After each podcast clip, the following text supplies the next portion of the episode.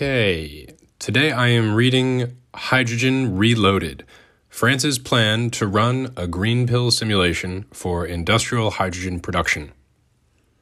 Let's get started. Introduction France 2030, deuxième partie. A couple of weeks ago, I introduced an ongoing series covering Macron's vision for France 2030, as well as the startups and industry players that will directly contribute to achieving those goals. In case you forgot, here's a summary of his 10 objectives. I've linked out to a LinkedIn post that I did a couple weeks ago. The first installment covered France's history with nuclear energy and the prospect of it playing a key role in the transformation towards sustainable energy practices. Today, we move on to another critical but certainly less visible subject green hydrogen. As I'm writing this, leaders from around the world are discussing the future of energy policy at the UN Climate Change Conference in the UK, also known as COP26.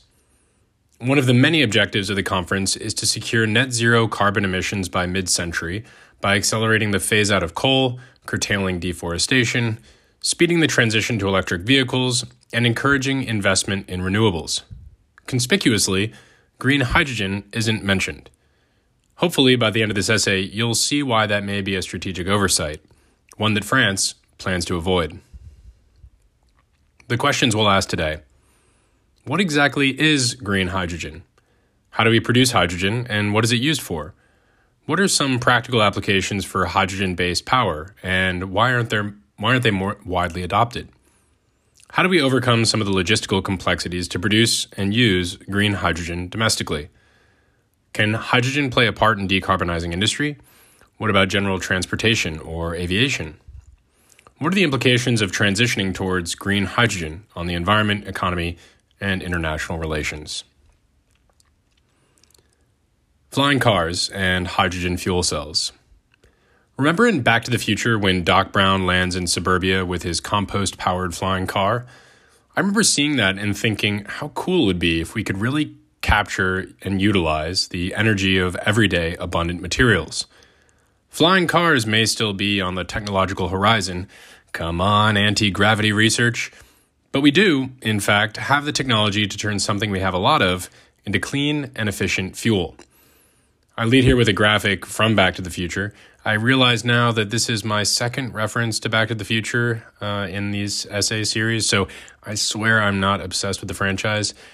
But it's hard to get the picture out of my head of uh, Doc landing in the driveway of Marty McFly, rummaging through the trash and then tossing in a beer and a banana peel, and then hopping back into his space age vehicle. Uh, definitely left a, an imprint. It's called a hydrogen fuel cell, and it's been around for quite some time. The chemical reaction might appear to a layperson like something out of a sci fi movie since we're so accustomed to combustion engines, burning gasoline or diesel, emitting noxious gases and particulate matter into the atmosphere. But reality can often be stranger than fiction. I follow up here with a graphic of what a hydrogen fuel cell looks like uh, from a scientific perspective. It's effectively comprised of an anode, a cathode, and a catalyst, uh, which looks and resembles pretty much a, a battery. Uh, in this case, the input is hydrogen and oxygen, and the output is hot water. Um, but it also outputs electricity, uh, which allows you to power a battery. With the above configuration, it's possible to power your vehicle with hydrogen and oxygen, and the only exhaust coming out is water vapor. You could connect the tube to your tailpipe and stay hydrated on the road. You might be asking yourself, if this technology exists, why the hell aren't we using it? Well, we are, most notably for propulsion in spacecraft, but also for mass public transport, backup power generation, among other utilities. It hasn't become as commercially available as, say, electric vehicles, and even if it were, there's some behind the scenes carbon accounting that you may have to think twice about uh, the environmental impact of hydrogen fuel. So, what exactly is the hype about hydrogen? Is it actually green? And what are the roadblocks preventing us from implementing widespread usage? Hydrogen is number one. Quite literally, hydrogen is the very first element on the periodic table. Hydrogen has one proton and one electron, and therefore a mass and atomic number of one. It is the most abundant element in the universe. You find it in our stars, oceans, and atmosphere, so it makes a pretty good candidate for the perfect fuel source, if you can harness it, that is. Atomic hydrogen run- turns out to be very unstable, which makes it incredibly reactive, which is why it tends to pair with a twin to form hydrogen gas, or H2, of the famous H2O combo. Let's put aside the organic chemistry for now and get into why hydrogen production and use as a fuel source is making a comeback in the green energy debate. I use the term comeback because producing and using hydrogen has been around for a long time. Most commonly, hydrogen is used in refining oil and fertilizer production, two industries that have their own responsibility to bear as it pertains to pollution. But the production of hydrogen itself is energy intensive and heavily reliant on electricity. That is to say, despite its abundance, it's not so easy to capture, store, and transport hydrogen. In France, the two aforementioned industries use around 900,000 tons of hydrogen each year, of which its production creates 9 million tons of carbon dioxide released into the atmosphere. To greenify this process, it will require a transition away from fossil fuel generated electricity that powers electrolysis, the process resulting in hydrogen output. To benchmark progress, a spectrum has been developed to identify the level of sustainability associated with hydrogen production. And just like the periodic table in your middle school chemistry class, it's color coded. So, this graphic, I show that there are uh, four or about five main types of hydrogen production, again, color coded based on their level of sustainability. So, the OGs here are black hydrogen, which is synthesized through burning coal. Uh, there's a subcategory here of brown hydrogen, which is evidently synthesized using brown coal. Uh, to be quite honest, I don't know the difference there.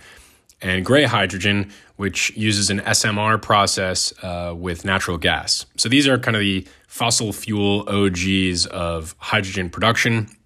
And then, kind of the new age, we've got blue hydrogen, which is essentially gray hydrogen, but it's paired with carbon capture. So there are carbon offsets for uh, the CO2 released in the atmosphere during the production process. And then we've got green hydrogen, which is really kind of the holy grail here, which is hydrogen produced with fully renewable energy. Historically, hydrogen production has been primarily black and gray, using fossil fuel as the energy source for production. Today, the debate tends to sit between blue and green hydrogen production. Blue hydrogen, in essence, is just gray hydrogen paired with carbon capture. Some argue this offset justifies the usage of fossil fuels, especially in regions ill equipped to implement renewable energy infrastructure. Others, however, view it as a clever marketing exercise by the fossil fuel industry, in which they continue to supply energy to hydrogen producers and greenwash the product with some clever carbon accounting that isn't really accounted for. The alternative, and the leading choice in France, is green hydrogen, in which the electricity used to synthesize H2 is coming from purely renewable sources wind, solar, hydraulic, even atomic energy. In principle, this sounds relatively easy. The problem is that there isn't enough renewable energy at the moment to supply the requisite electricity to meet hydrogen demand. Hence, Macron's strategic investment to ensure environmental protection, stimulate the economy through the sector's development, and maintain energy and technological independence. These broad strokes can be distilled into three primary goals. One, Install enough electrolyzers to make a significant contribution to the decarbonization of the economy. Two, develop clean mobility, in particular for heavy transport. And three, build a French industrial sector that creates jobs and guarantees technological prowess, with an expectation of 50 to 150,000 jobs created directly or indirectly as a result. I've got a chart here uh, from one of the white papers that I link out in the essay, uh, breaking down uh, the 3.4 billion euros that were allocated between 2020 and 2023 uh, for green hydrogen. About 54% is for decarbonizing the industry, uh, their number one priority. The second priority, developing professional H2 uh, mobility uh, or transport, is about 27% of that fund. And the third priority is support for research, innovation, and skills development. Um, like trade schools, for example, uh, around 19% of, of that funding. You can take a look at the PDF in the essay itself. I've linked out to it. The hydrogen economy. As per usual, we'll have to take a trip down memory lane to understand our current predicament. For this, I bring you a wall of old white guys that contributed to various iterations on our usage of hydrogen for practical purposes. Now, we lead here with a graphic, as promised, of a bunch of old white guys. Uh, starting from left to right, we've got Sir William Robert Grove, Fritz Haber, Carl Bosch, and Sir Francis Thomas Bacon, all of whom have contributed to the science and chemistry and production processes around hydrogen and ammonia, which we'll later learn uh, is very practical uh, in the fertilizer space. So we'll touch base on that in a second. The fuel cell concept was dreamed up by Sir William Robert Grove way back in 1838. Nearly a century later, Sir Francis Thomas Bacon was able to create a practical hydrogen fuel cell, like the one we talked about earlier. But in between, German chemists Fritz Haber and Carl Bosch invented and commercialized, respectively, a process known now as the Haber Bosch process for producing ammonia, which is NH3, or nitrogen plus 3 hydrogen, which is commonly used as a fertilizer and in some cleaning products. Oh, yeah, uh, and explosives. This was around the World War I period when they first invented it. Long story short, the demand for hydrogen gas increased substantially, and concern for the environment in the early 20th century wasn't exactly top of mind. In addition, lack of maturity and infrastructure made it difficult and expensive for a genuine hydrogen fuel cell to develop commercial viability. Nevertheless, the hydrogen economy was born. Unfortunately, its parent was the fossil fuel industry. As technology develops and industry forms around it, we tend to get entrenched in a certain way of doing things. Complexity in supply chains, transportation, and logistics, production methods, and global economics have a way of imposing a sort of inertia within an industry, making it incredibly resistant to change. For example, at this stage, it would be impractical to attempt a global deployment of hydrogen fuel cell personal vehicles to the masses. Even if we had the technology and scale to make it happen, how would we fill up our tank? Who would store and transport the hydrogen fuel around the country? Would gas stations be open to investing in the transition? There are a lot of moving parts here, which is why the transition has to be gradual, intentional, and industry as opposed to consumer first. Got a nice little graphic here of the uh, kind of emerging hydrogen economy and the various players. Uh, and there's also a graphic explaining kind of the gradual transition that Europe needs to take in order to develop a sustainable hydrogen ecosystem. So I suggest you take a look at that. For example, the steel and cement industries both require hydrogen as an input in their production process.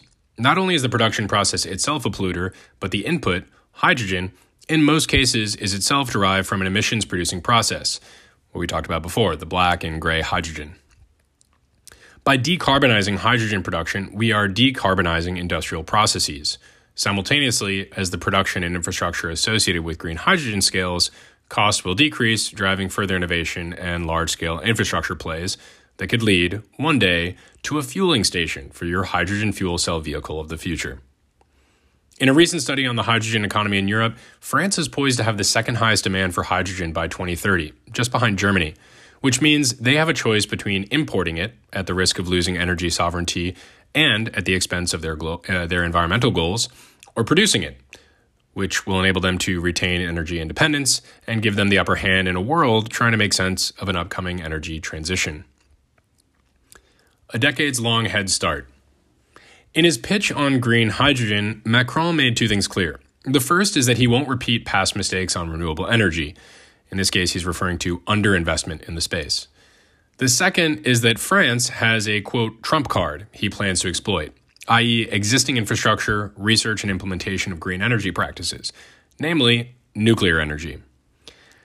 I've quoted a graphic here that was shared on Twitter by Alex Taylor, uh, in which he says, quote, Some countries promise low carbon energy for future years. One has quietly had it for decades.